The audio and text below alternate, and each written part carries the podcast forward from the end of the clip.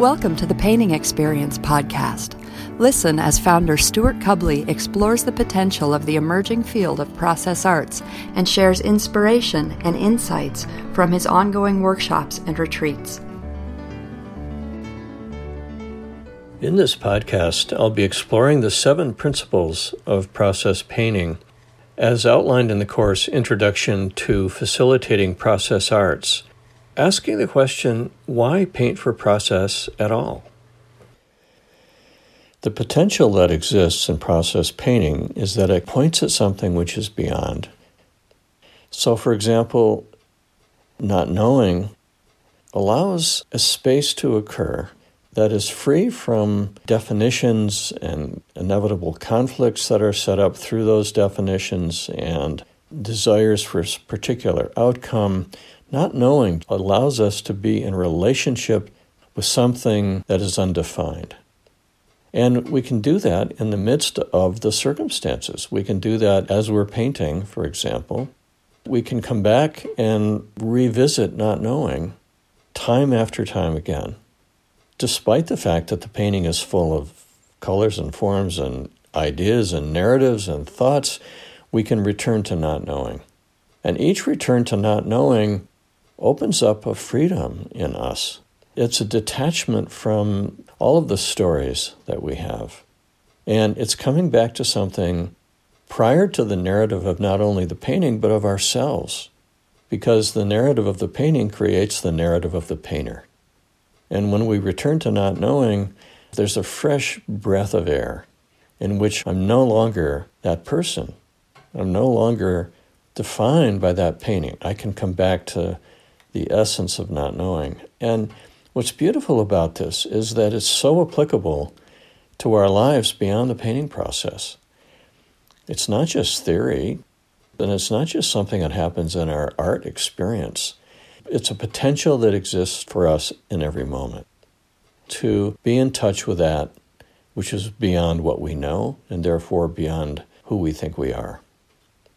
And then listening which brings in the quality of awareness and of attentiveness and of presence that we all crave, that we all respond to in our lives when we feel that presence in ourselves and in someone else. There's a beauty and a depth that comes into being when we bring that quality of listening and presence into the circumstances of our painting and into the circumstances of our lives. And again, that's a facet of this experience which is available at every moment.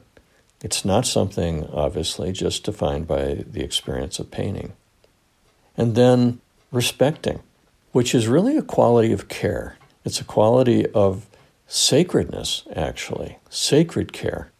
It's bringing caring into the very act of what we're being present for. The very fact of what is in front of us is worthy of our care. And then following the energy, acknowledging that we have a very, very deep desire for transcendence. This quality that we're calling energy, that call that we feel in the painting process when we are engaging ourselves in such a pure way, that call, that inherent desire for touching something of essence, that is the spiritual yearning. That deepest part of ourselves asking to be followed, to be acknowledged and to be followed. And of course, that goes way beyond the painting process. That is the essential call of our lives, and it's a call towards our own individuation. It's a call to be willing to show up in the particular.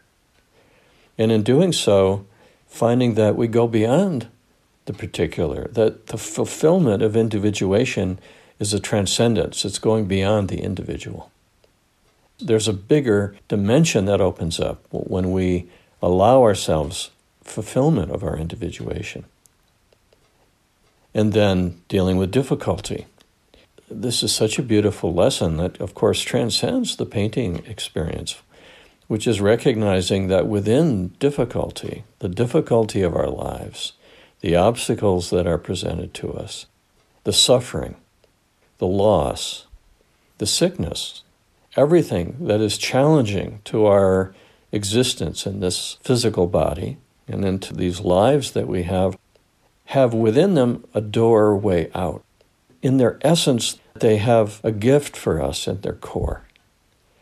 And through the experience of learning that in the process of painting, by going into the difficulty, by engaging the feelings and the sense of loss and the sense of suffering, by actually finding a way to express that, which is really finding a way to accept that without reservation, that the dimension opens up and we find ourselves beyond the particular suffering.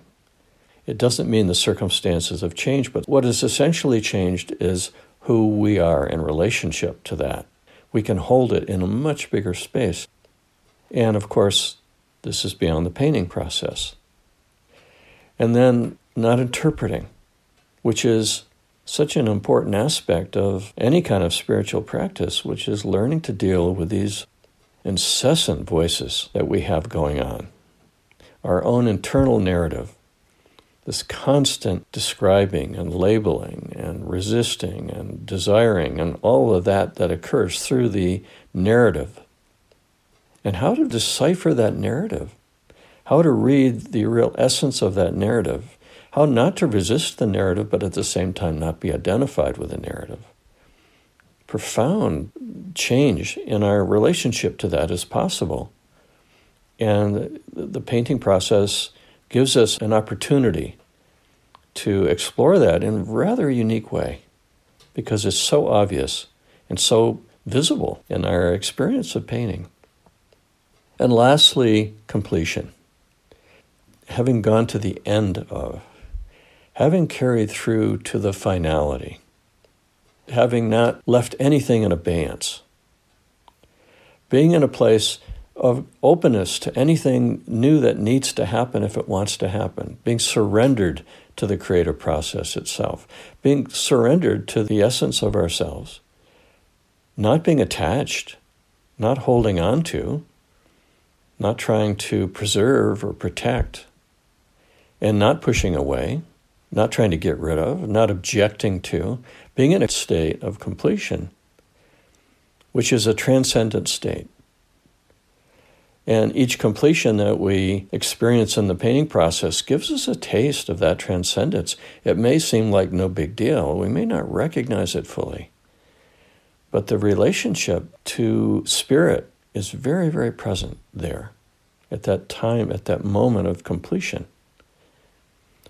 And so all of these principles are facets of an organizing principle of our lives. And I think that people who have explored process painting to enough of a degree recognize this. They realize that there's a way in which their relationship to their lives and to their selves changes. That there's a way in which there's a peacefulness that comes. Despite the difficulty that we are meeting, it gives us a way of being with that, being with the challenges, and at the same time having a foot in another dimension anchored in a place that is beyond the circumstances of our lives.